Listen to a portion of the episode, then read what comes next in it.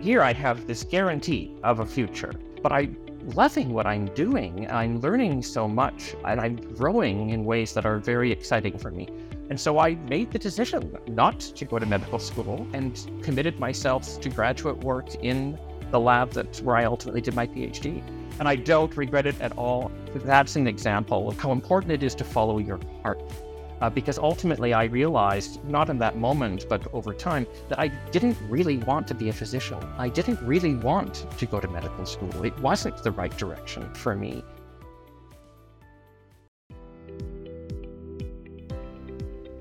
Welcome back to NGB Ideas. You know, the Canadian life sciences community has an incredible and growing list of leaders, innovators, and disruptors, but they're often known only through their LinkedIn page or a company website. This podcast is about their personal journey, who they are, how they got there, and where they're going. I'm Jim Wilson, and our guest today is Ryan Wiley, president of Shift Health in Toronto. Ryan grew up in Oshawa, Ontario, and his original plan was to attend medical school, but like many of our guests, he pivoted in university and now runs one of Canada's premier life sciences consulting firms. His personal journey is one to which many people in Canada will relate, and I'm very thankful Ryan has kindly shared it with us today. I hope you enjoy our conversation. The NGB Ideas podcast is part of Next Great Big Ideas, Canada's Life Sciences Innovation Summit. This is an in person speakers event that is taking place in Hamilton on the first Monday in October. We're thankful for the support of the Hamilton Health Sciences Foundation and the TMX Group, and we appreciate the sponsorship provided by Omnia Bio, Admari Bioinnovations, Novo Nordisk, and Bay Area Health Trust. If you're interested in becoming a sponsor, please go to nextgreatbigideas.com or listen for my contact information at the end of our show. This episode was recorded in 2023. Ryan Wiley, Welcome to the NGB Ideas podcast. I know you are very busy and appreciate you making the time to join us. Thanks, Jim. Very happy to be here. Ever since we met, I've been looking forward to this conversation. So if you're ready, let's give her. You were born in Oshawa, Ontario, which is about 60 kilometers east of Toronto. Oshawa, I think, has about 200,000 people, and it's home to the Oshawa Generals of the OHL and the General Motors Canada head office. It's also home to the GM Oshawa Assembly Plant, which opened in 1953 and has grown into a 5 million plus square foot facility that employs over 3,000 people. And to a degree, I think it is one of the things that defines the blue collar reputation, if I may, that Oshawa proudly wears. And I would appreciate you telling us what it was like growing up there. So I have a lot of fondness for Oshawa. I spent the first 19 years of my life going to school and being raised by my wonderful parents and my grandmother who lived there. Oshawa has a, a blue collar reputation. When I lived there, certainly General Motors was the primary employer. Everyone knew someone who worked for General Motors, but of course, it was also very much a cyclical business. During my life in Oshawa, the influence of General Motors economically waned, and there was sort of a, a process of de-investment and a need for Oshawa to begin to think differently about itself as a community and to diversify its economic opportunities. And so that was sort of what I experienced during my 19 years in Oshawa was that psychological and also physical transition from a single industry town into a community that began to see itself differently and see opportunities outside of General Motors. The history of General Motors and car assembly in Oshawa goes back to the early 1900s. And that was something that everyone in Oshawa knew because it you know, was part of the folklore of the community as well. We were very proud of this place in Oshawa called Parkwood, which was an early 20th century mansion that was built by Colonel Sam McLaughlin, who was the first president and CEO of General Motors Canada. And so this was a magnificent, and still is a magnificent space in the center of town. And it was particularly important in my life because it was my first job. I was a tour guide in Parkwood. And so if you want me to virtually walk through the 50 rooms of that mansion, and to tell all the stories, I'm happy doing so. I think the city of Oshawa should be sending you a referral for this. Where in the city did you grow up? Were you in the literal shadow of the assembly plant? No. In fact, I was one of the few families that did not have a direct connection to General Motors. My father was a teacher and he was a municipal politician representing one of the wards. My mother had a, a small business, women's fashion. We lived in the north part of the city. So actually, as far away from General Motors as you can pretty much get. I'm going to follow your lead there, and I'd like to talk further about your family. You just mentioned your grandmother. Who was she? What was she like? My grandmother is a remarkable woman, Ukrainian by uh, ancestry, although she was born in Canada. I'm married to a Ukrainian. Oh, are you? I'm married to a Dutch man. So she grew up in an agricultural family very, very strong willed, but also extraordinarily loving woman. She was the second oldest of seven or eight kids. And sort of growing up in the 1920s and into the Depression, she had to take on a lot of responsibility for child care at a very, very early age. And so she did not have the opportunity to go to school. I don't think she went past grade four. That did not diminish her ambition and her self efficacy and pride and her sense of claiming her place in the world. She was such an important guiding light for me growing up. I had so much respect for her. And I have to say, I was her favorite grandchild. we had a very, very, very close and very special relationship. I have an Irish background and Ukrainian background, but I've always really seen myself more as a Ukrainian. I think it's because of her influence. Pierogies and cabbage rolls and Ukrainian dancing were all part of my life growing up, which of course has destroyed my knees at a very young age. That's a little bit about her. She sounds like an amazing woman. I would like to talk about your parents. You mentioned them briefly earlier. Let's start with your mother. My mother, who is now in her 80s and as active and spry as, as ever, she was a small business owner. She started her first business in the 1960s. She went to Europe and experienced this marvelous thing called discotheque. It wasn't the discotheque that we have in our mind in terms of Club 54. It was a place where people came together, shared music, but shared stories and poetry. And it was really a, this beautiful bohemian thing.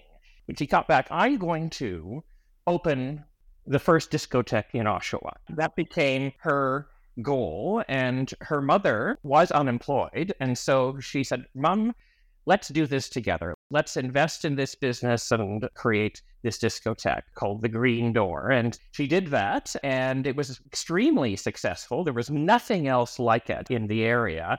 She got a taste for business and the opportunity to really create something and be her own boss.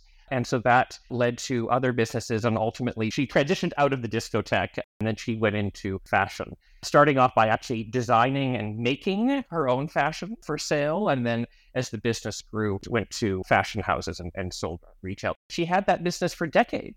It was great learning for me to see my mother, a woman a, at a particular period in history when opportunities for female entrepreneurs were more limited, but she pushed through like her mother, claimed her place and her space in the world and would not take no for an answer despite a lot of discrimination.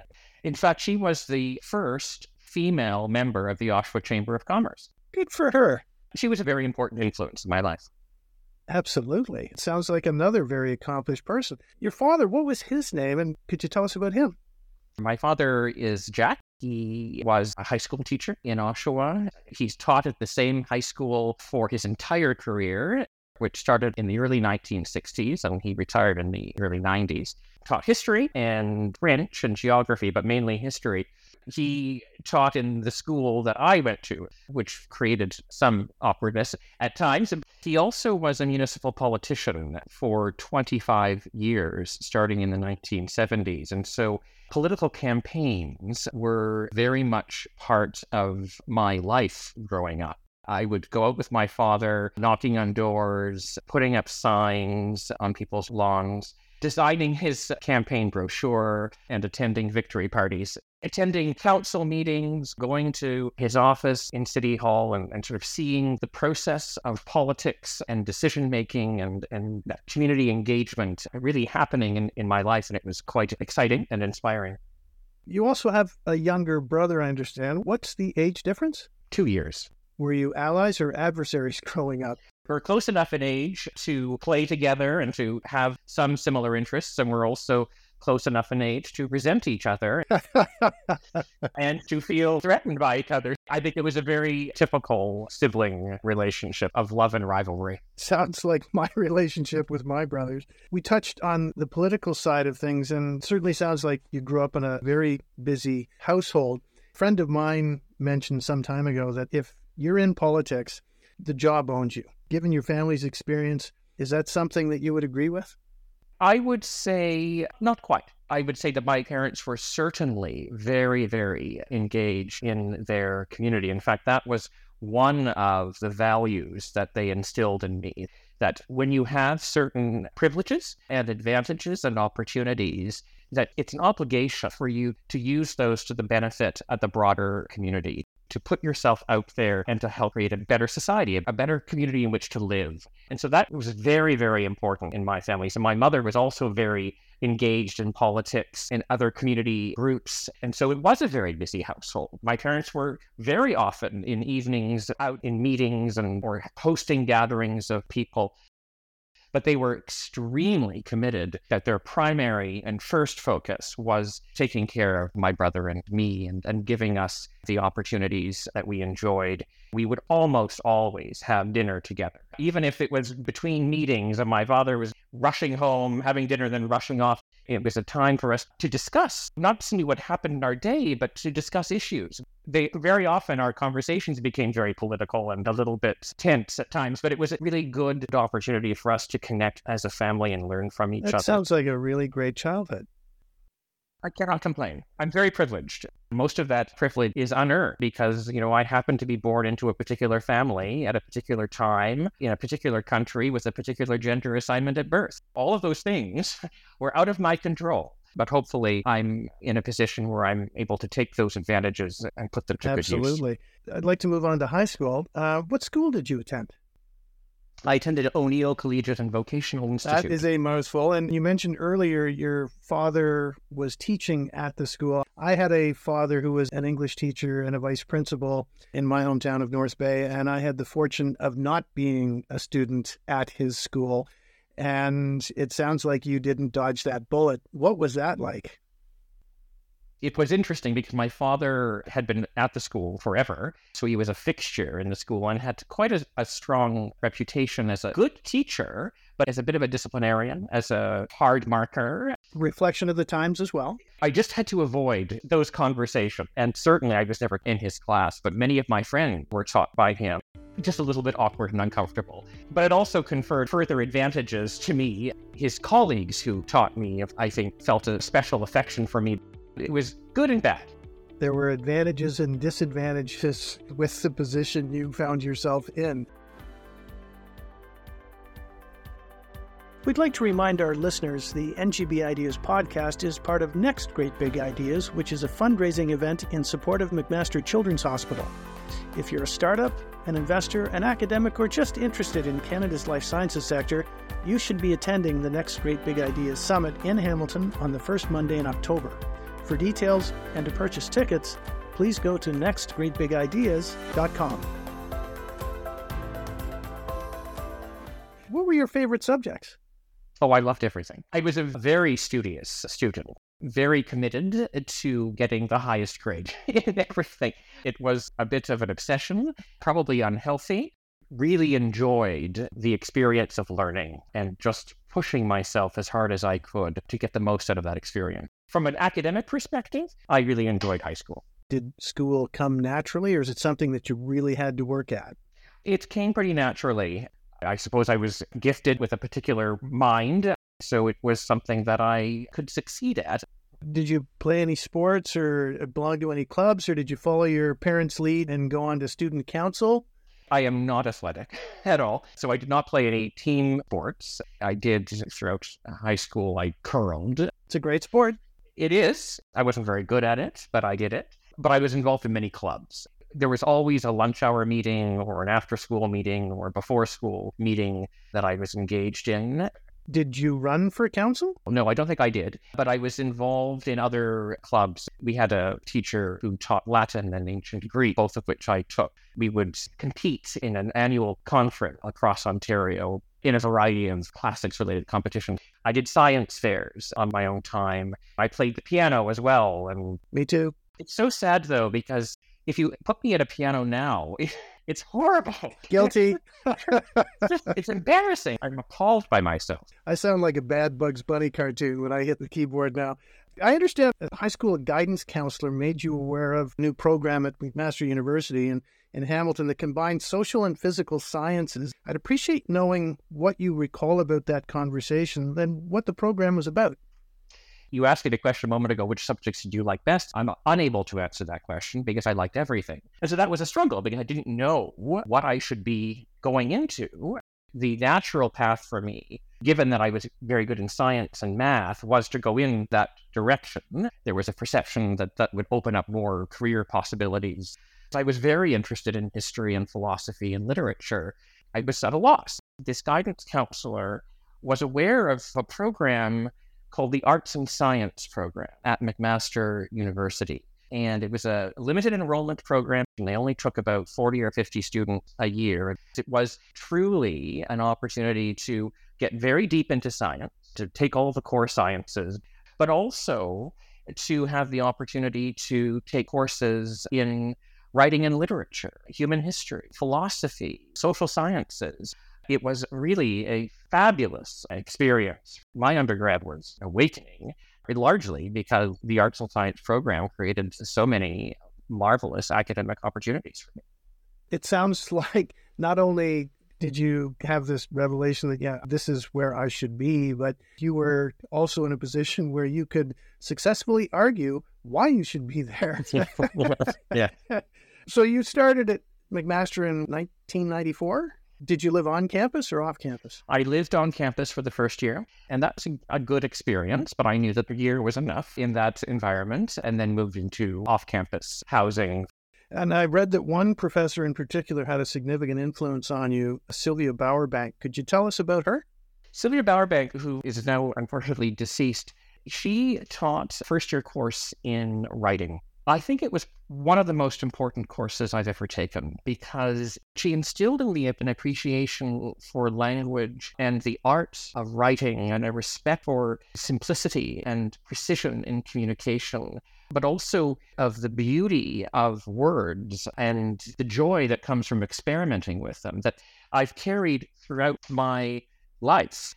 I would say that I'm a pretty good writer, and I owe a lot to Sylvia Bowerbank to be able to say that today as I'm listening to you, I'm thinking, wow, did you ever end up going down a path that you should have gone down? I read that at university you were involved politically, for lack of a better term. How did you get involved and why?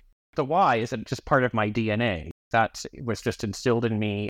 I was fascinated by the opportunity to influence decision making, to represent the student body on Senate, and to bring that voice, but also to learn about how groups of individuals with very different backgrounds and very different views come together to align on decisions. And the politics of that, the psychology of that, the humanity of that, it was really fascinating for me. It sort of infected me with this passion for doing more of it. I sat on a number of selection uh, committees for senior leaders within the organization as a student representative. And so it gave me an appreciation for governance, for decision making, for collaboration, and for university politics. So you're 19, 20 years old. You're sitting in a boardroom shoulder to shoulder with members of the university senate. That must have been intimidating. Yes, I was very intimidated. You were obviously mature beyond your years. It seems to be a theme that I'm hearing in your in your life. Can you recall any experiences or lessons you learned that have stayed with you? One is I probably spoke more in those settings than I should have Uh, you know, I had opinion. I don't think I was arrogant, but I felt I have a place at this table and you've invited me, so I'm going to talk. I learned the importance of self regulation and to a certain extent, sort of self censorship in certain settings. So that was one point. Not every opinion that you have is valuable. The second thing that I learned is just the process of collaborative decision making I was not facilitating these discussions, but I would learn from the chair of a particular committee you know, how you navigate disagreement, how you bring people to align on positions, how you negotiate between positions, especially with selection committees for senior leadership. You have to come out of those decision making processes with a unanimous decision. Sometimes it was hard to get to that point. It was a re- really fascinating learning experience and something that I've certainly tried to carry into my career as, as a consultant. Listening to you describe that experience, I think of one of my father's favorite sayings, which was stand up, speak up, shut up. yeah. Given your interests, were you thinking maybe about pursuing medical school? That was always the expected eh, destination. It was just an assumption that given my interest in science and biology specifically, that I had an opportunity to go to medical school so that was my expectation. In my final year of undergrad, I, of course, applied to medical school because that was what I expected me to do. But I also started a fourth year thesis in a lab that was exploring the biological basis of asthma and allergy. I loved that lab. I loved my supervisor, Manel Jordana, the postdoc who was overseeing my work, Martin Stämpfli. This was the first time I was really experiencing how science happened, and it was just fascinating. And so when May came, that's when the medical school admissions letters are sent out. And I received admission letters from more than one medical school. I was really faced with a very difficult decision because here I have this guarantee of a future, but I loving what I'm doing. I'm learning so much and I'm growing in ways that are very exciting for me. And so I made the decision not to go to medical school and committed myself to graduate work in the lab that's where I ultimately did my PhD. And I don't regret it at all. That's an example of how important it is to follow your heart uh, because ultimately I realized, not in that moment, but over time, that I didn't really want to be a physician. I didn't really want to go to medical school. It wasn't the right direction for me. So you went into a master's degree that morphed into a PhD in immunology, correct? Yes. What was your time at McMaster like as a graduate student? It was life changing on many levels. So, first, from a scholarly perspective, it instilled in me an appreciation for the process of the scientific method, data and knowledge in the critical appraisal of information. To a certain extent, even more importantly, the social experience was life altering because this is a time when I was just coming out. I found myself in an environment in my lab with a mentor and a supervisor who was so compassionate and so aware that his student Ryan was not his full self. It created that safe space for me to begin to explore questions of identity that I had very intentionally and actively suppressed for my entire life to that point. That was my coming out experience was through my graduate work, as I was becoming a scientist, I was also becoming myself as a gay man. It was probably the most seminal and important experience of my life. I'm named after an uncle on my father's side of the family who was gay, and I have a nephew who is gay, and I am thankful and proud to call them family. And um, I've not obviously walked in their shoes, nor have I walked in yours. And I can't not imagine the personal and professional obstacles you faced and had to overcome. And at some point, you did build up the courage to step forward and come out. And doing that personally is one thing, doing it professionally is another. Do you recall if there was a specific moment or was it a series of events that got you to that point? A couple of things I'll just say to preface. The person before you is a white, gay, cisgendered male which is today about as generic and vanilla as you can be.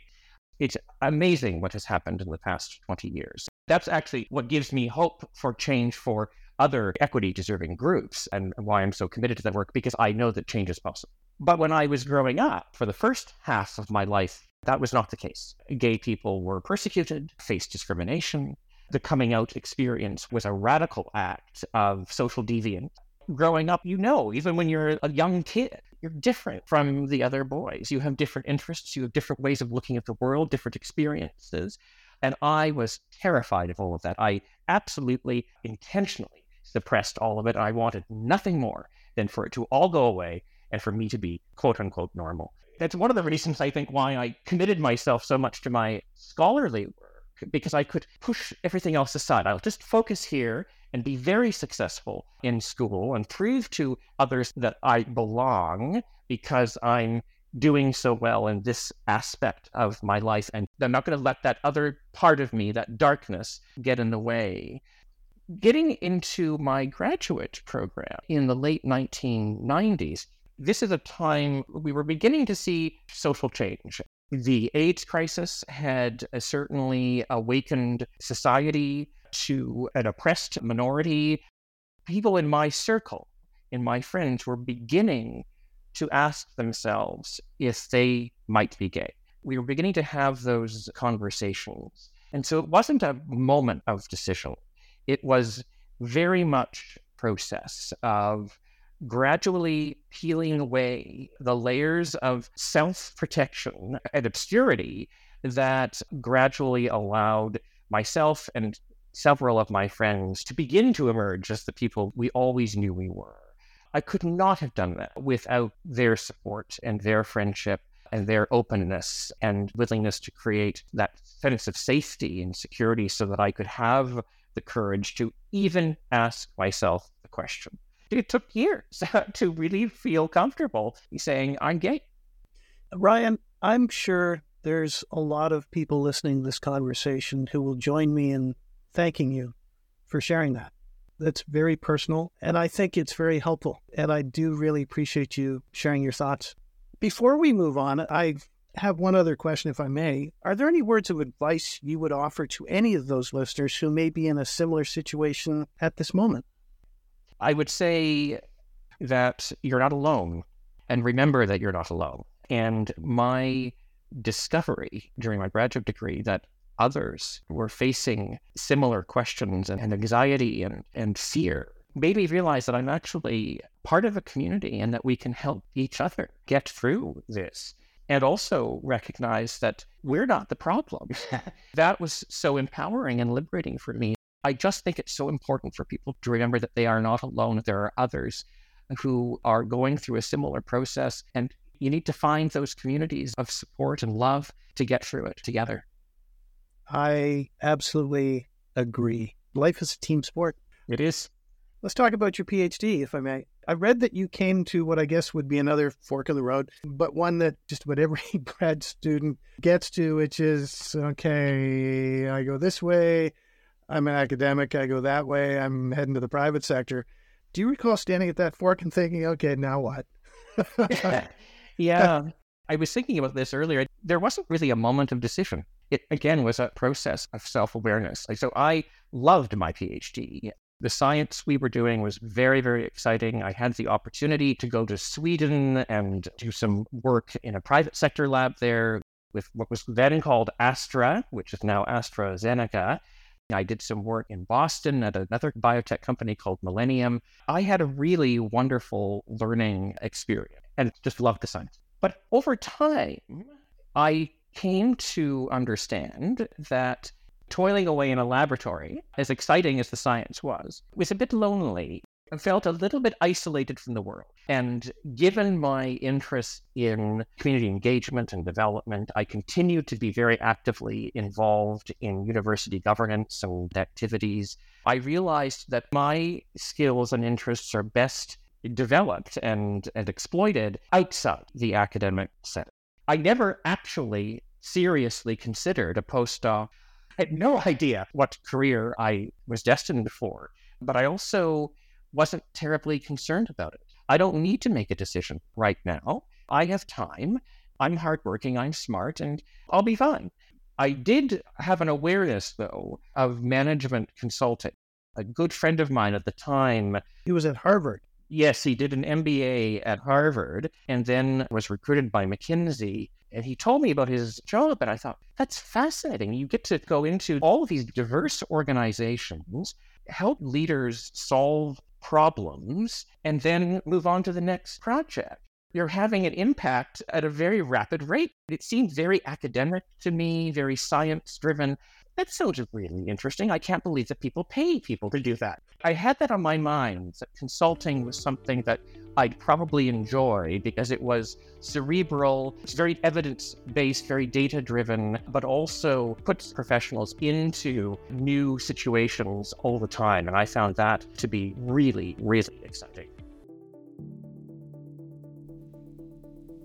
Hi, Jim here. We hope you're enjoying today's show and want to remind our listeners this podcast is in support of McMaster Children's Hospital.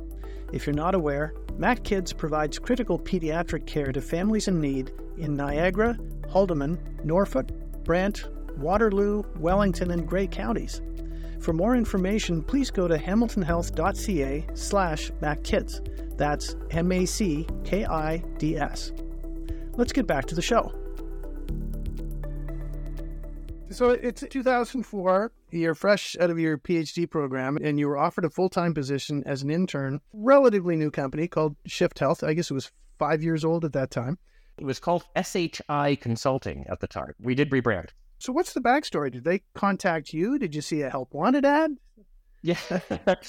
well, it's interesting because out of my PhD, I actually started an MBA at the Schulich School of Business. I thought my friend who had gone into consulting had done an MBA. I thought, well, maybe that's something that I should do. You know, I'm good at school, so let's just do more school.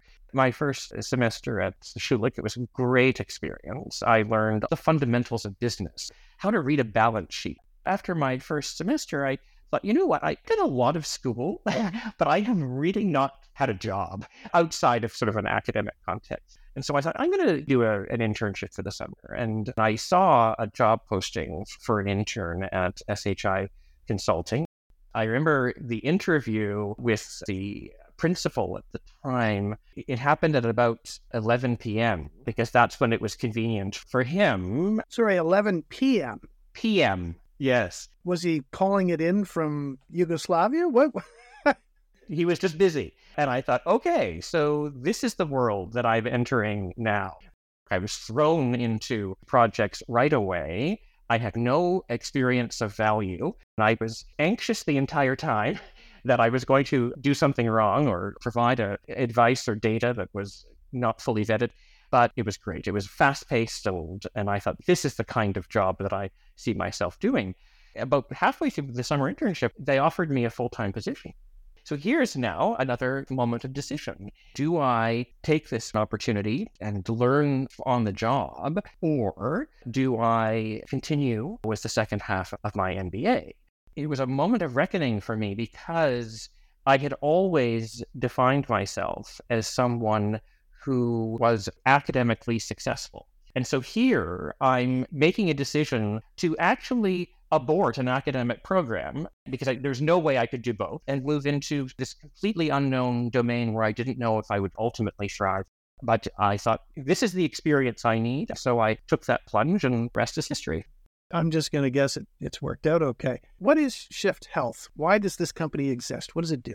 Shift Health is a strategy and advisory firm that works exclusively within the life sciences or the health research and innovation ecosystem if I can capture our mission as an organization, it's to help our clients maximize the human health system and economic impact and potential of research and innovation.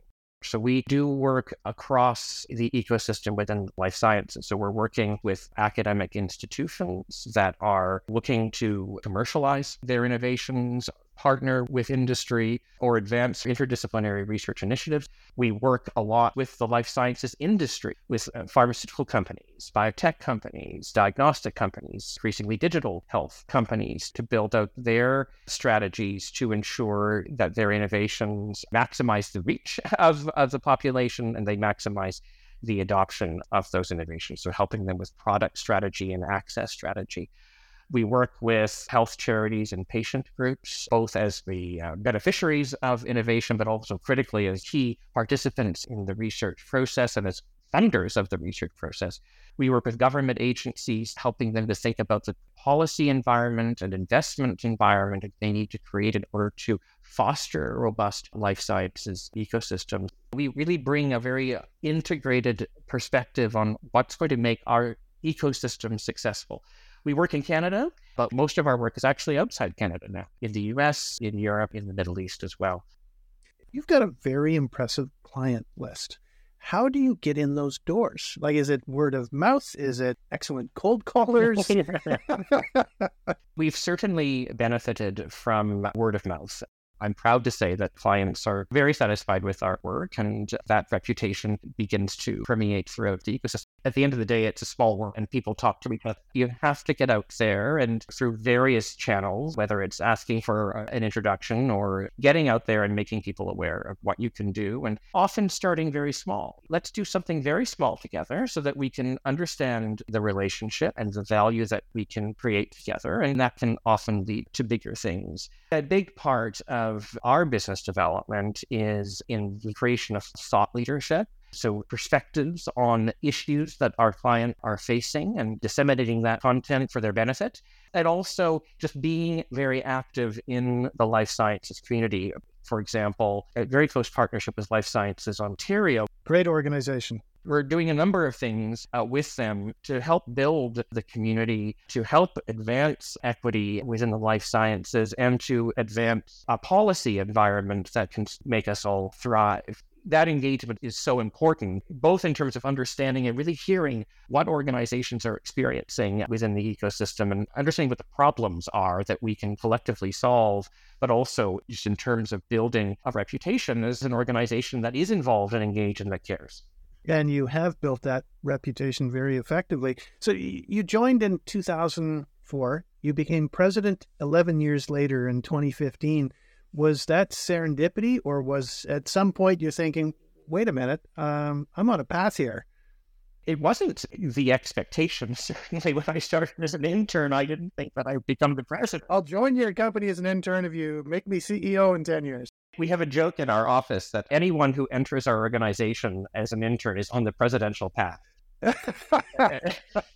think it wasn't a goal. The goal was to do really interesting work and to grow and develop professionally and to ensure that I was always being challenged and always learning new things. And I was very fortunate to be in an organization that allowed that. So I just kept growing with the organization. I also built a very close and have a very close relationship with the founder of the company, Boris Tversky. You know, as his interests diversified in terms of his professional and investment interests, I was fortunate to have the relationship and the trust to step into that role in a small organization as it was, and very entrepreneurial and scrappy. And there's an opportunity professionally to step in and fill gaps. So to recognize, oh, well, we're not doing this thing, I think I can do it, or let me try. And so it creates opportunities for professional augmentation that you otherwise would not have in a more structured organization where your role is defined. Uh, and if you want to move to something else, it's a process of promotion or transition. In a small organization, you just have to roll up your sleeves. That's more great advice. Thank you. Shift Health is 33 people now ish. Yes. Where's the company going to be in five years? Larger, I would, I would hope and expect. Maybe the best way to answer it is not so much to talk about revenue size. I think it's more thinking about where we want to have an impact, either through our client work directly or through our community engagement. And there are a few areas where we really want to push things. One is really helping to advance inclusion, diversity, equity, and accessibility within the life sciences. We're involved in a number of initiatives, including in partnership with Life Sciences Ontario, with Admare Bioinnovations, Pfizer, and others to do just that. It's something to which we are profoundly dedicated. Certainly, my own lived experience has awakened me to the absolute imperative of creating welcoming environments where everyone feels a sense of belonging and can be themselves. So that's one area of continued growth and development and learning. I mean, we have so much to learn. We're not the experts in IDEA, as we call it. I think we have the ability to know that what we don't know or to recognize that we don't know everything, but that's not an excuse not to act. We need to be very, very active and engage communities to advance idea.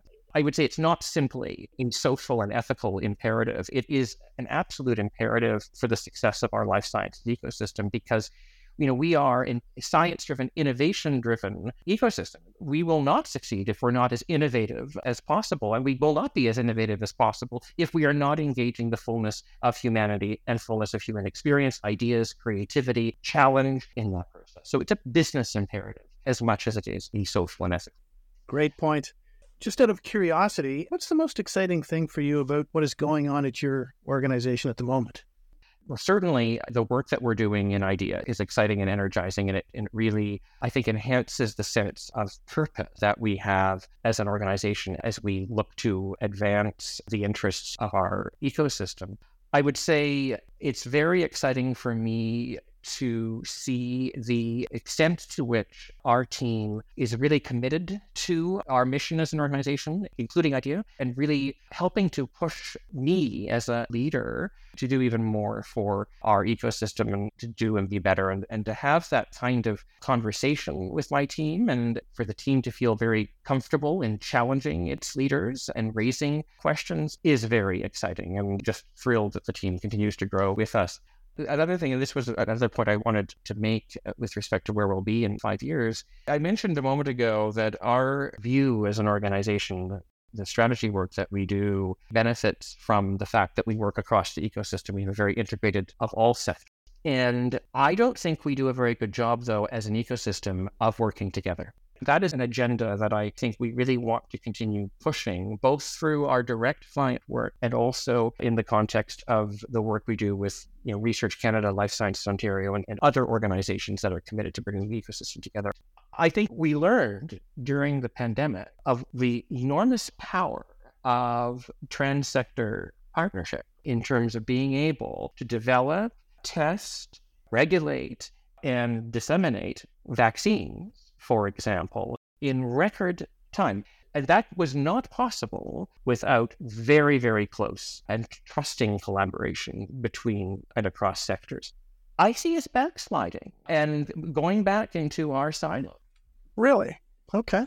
I'm seeing some of that. There are some approaches to collaboration and partnerships that hopefully will endure, but organizations are inertial. And when there isn't sort of an existential threat that forces you to kind of you sort of go back into your silos, that's something that I'm very concerned about because as we look to the future of the kinds of health innovations that are going to transform the experience of patients and people and how our health systems are designed, we're not going to be able to adopt and deploy those innovations equitably and accessibly without true partnership. If we think about things like cell and gene and living therapies, or we think about decentralized care through the use of digital tools or point of care diagnostics to really improve access to communities, if we're thinking about how we use data and real world evidence to make decisions about what's working and what's not, and not simply relying on the abstraction of a randomized placebo controlled trial all of this is very disruptive in very exciting ways, but we're not going to be able to realize the benefits of these innovations and possibilities if we do not work together. It really requires everyone to bring their ideas and to change. Uh, thank you for making that point. I don't know that I will agree that we are sliding back. I hope you're wrong. I hope I am. And part of the mission of this podcast is to help bring people together. I absolutely appreciate you making the point, and I will freely admit that a big part of me fears you're right. I'm a very optimistic person. I do not allow myself to become distracted by pessimism. I am confident that we will push forward and move forward as a community, as an ecosystem, and do better. I feel it needs action, it needs a push. And as a professional and as an organization, we want to be part of that we need your grandmother sitting in the back going, smarten up. exactly. exactly. I'm Jim Wilson, and you're listening to the NGB Ideas podcast. Before we get back to the show, we'd like to remind our listeners to click the follow button so you don't miss any future episodes. I read that a big part of your job is engaging with the life sciences community. Obviously, from what you've said, that is absolutely the case. And it's to support the ecosystem. I would like to do a, a bit of a deeper dive here. You're policy advisor to and past chair of Research Canada. You're co chair of the Life Sciences Ontario Annual Policy Forum. You're a director on the boards of Amref Health Africa, the Canadian International Health Education Association, the Can Health and Can Health International. I think it is safe to say that you're doing more than your fair share. We need more Ryans in this sector. I think what you're doing is great. I'd like to talk a bit more about your volunteer work. You've been very involved with an organization called Visions of Science, and I'd appreciate you telling us about that organization. They're an amazing organization. In essence, they work with marginalized communities in the greater Toronto area, particularly racialized and Black communities. At very early stages of development through to university, to encourage and create opportunities to getting engaged in science, technology, engineering, and mathematics. Because for so many of those populations, the opportunity to be engaged in STEM isn't there. They're looking to the life sciences community, for example. They're not seeing necessarily the people who look like them in leadership positions. From the outset, many students are self selecting out of STEM at a very early age because they don't feel they belong and they're not receiving the mentorship and support and opportunities to really activate that potential and, and that possibility.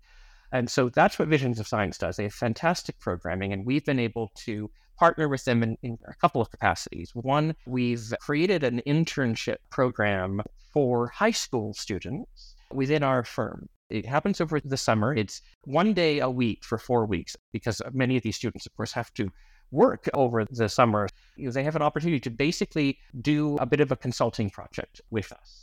They learn about the consulting process, but more importantly, they have an opportunity to work with our team. We learn so much from their experience and their participation. They learn from our team in terms of, you know, how do you think through a consulting problem? What is the process do you develop around that? How do you engage with clients? In some cases, they'll sit in with client meetings with us and at the end, they present to our team. I can tell you that our team loves doing this. It's one of the, the highlights of the year. And the other thing that we've been doing more recently with Visions of Science is we've helped to advise them and support the development of what is called the Life Sciences Pathways Initiative, because there is a real desire to engage the life sciences community more fully in the work of Visions of Science. This is my plug. So, listeners out there, if you are a life sciences organization that would like to get involved in supporting Black, racialized, and marginalized youth in becoming exposed to the life sciences sector and the opportunities within that sector, either through mentorship or through an internship program like the one that we've done, or through any other possibilities, then please reach out to myself or to, to Visions of Science. I'd appreciate knowing who the person is who's had the greatest impact in your professional career? Who comes to mind? There are so many. Certainly, my PhD supervisor, Manel Jordana, has had a profound impact on me uh, personally and professionally, and I'm so grateful for his mentorship and leadership and care. You're certainly Boris Tversky, the founder of our company, has trusted me and created opportunities that have allowed me to be where I am today. I find that question so hard to answer because I have benefited from so much mentorship and care throughout my life and my career. It's very hard to answer that question. I, I, have missed people and I, now I feel guilty. Um, so thanks, Kim. well, I, I apologize for putting you on the spot, and I hope that's the most difficult thing of this interview. In 2022, your firm was retained by Toronto Global to write a report on the need for wet lab space in the Toronto region. And the white paper was titled At the Tipping Point. And I was one of the people interviewed and quoted in the document, which came up with five key takeaways. First, Toronto doesn't have enough capacity to meet demand. Secondly, increased funding is increased demand for the space we require. Lack of capacity is causing businesses to leave the GTA. De risking development costs is critical to building capacity. And finally, solving this problem will only be accomplished through a coordinated team approach. This report got a lot of well deserved press, and as president of the company that wrote it. I wonder if there's anything you can share that struck you about the conclusions of that report and the industry reaction to it. And in fact, I did not write the report, it was members of my team. You know, I think it is a very good example of if we mobilize as a community, as an ecosystem, and work in partnership, uh, we can address a critical challenge for everyone's success and ability to thrive as a life sciences community. So here's a good example of the kind of partnership message and agenda that I noted earlier. This really does require a very integrated approach to thinking about investment, about policy, and about the diverse needs of individual or sectors within the ecosystem. I'm optimistic that it's going to stimulate the report and, more importantly, the activity that has followed the report is going to sort of stimulate the, the kind of action that will be needed to address this gap you know, I think it's also, it highlights another point where there's a little bit of inconsistency in the ecosystem or almost um, a perversion within the ecosystem in the sense that on the one hand, we find that we have insufficient wet lab space in order to support our companies and our academic institutions given the funding environment. But at the same time, the funding environment in this country for life science research is deteriorating. There have been some investments in targeted ways, but if we look at overall investment in science and we compare that to the US or many of our other G7 peers, we are falling behind. On the one hand, we need to tackle the wet lab problem because we want our companies to have space to grow. But on the other hand, we can't do that, or we shouldn't be doing that unless we're also tackling the funding problem so that we have the pipeline of discoveries and innovations that will further support the need for that space. That's the perspective I would offer. That's my advocacy agenda to provincial and federal funders that we, we need to spend more on science. I agree with everything that you've said. From my perspective, I keep hearing people saying, well, we need government support. And I'm thinking, well, the government's not going to support a private sector endeavor. We do have the five centers of excellence nationally now, and the ingredients to building a strong life sciences hub includes having a research hospital, a university with a, a medical faculty, and a strong engineering faculty, strong health sciences faculty. And that does not exist in every place across Canada that has a university. We've got five places in Ontario where that elixir is there. And in my ideal world, it would be great to see provincial and federal government money given to universities to create a wet lab startup hub on a campus right beside a research hospital and let the companies that need the space in their formative years get in that door and build, create inertia so the private sector can ride those coattails. And they will. I agree. You and others have said we need to make the public a partner in science and innovation and would appreciate you adding some more narrative on that if you could.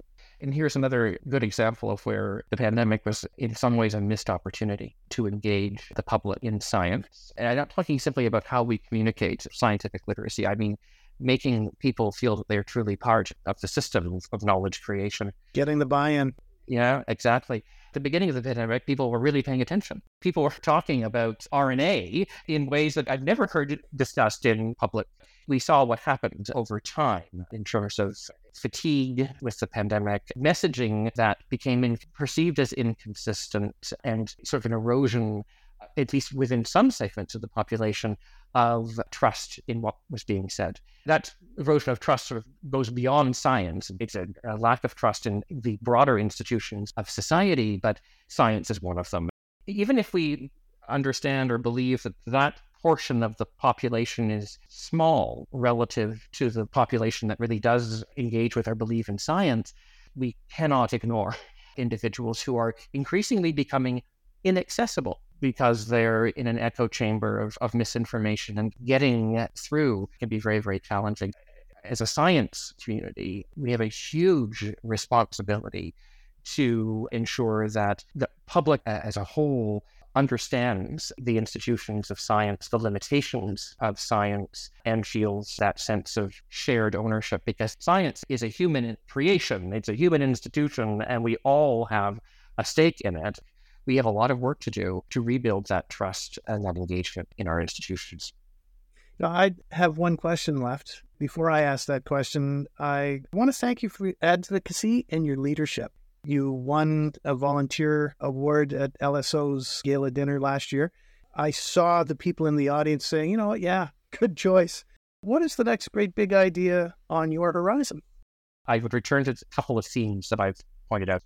One is the determination to embed idea into the life sciences ecosystem and to make it not simply something that is a nice to have, but recognize that it is a must have and that it needs to be a core competency of leadership because our license to lead cannot be sustained without that focus. The second is the continued determination to support our ecosystem in working together in partnership and making decisions that make sense for all stakeholders recognizing that our individual success hinges on our collective success. And the third is, and I don't have answers to this, I just recognize that we need to do it, is to ensure that we are creating a scientific apparatus and institution that is accessible to people, in which people feel a sense of ownership, trust, and engagement. Those are the three big ideas for me that are animating me and propelling me forward. Well said. Ryan Wiley, thank you for joining us. It's been a pleasure speaking with you today. A real pleasure, Jim. I really enjoyed this. That was Ryan Wiley, president of Shift Health in Toronto, Ontario. To find out more about Ryan and his team, please go to shifthealth.com and you can follow them on social at Shift Health. If you'd like to follow us on social, we are at Lab Occupier. This week's episode was researched and edited by Tisha Prasad. If you'd like to contact me, my address is jwilson at Lennard, that's L E N N A R D, dot com. We hope you like what we're doing, and we'll appreciate you telling your friends and promoting us on social with the hashtags NGB Ideas and NGBI. Thanks again for listening.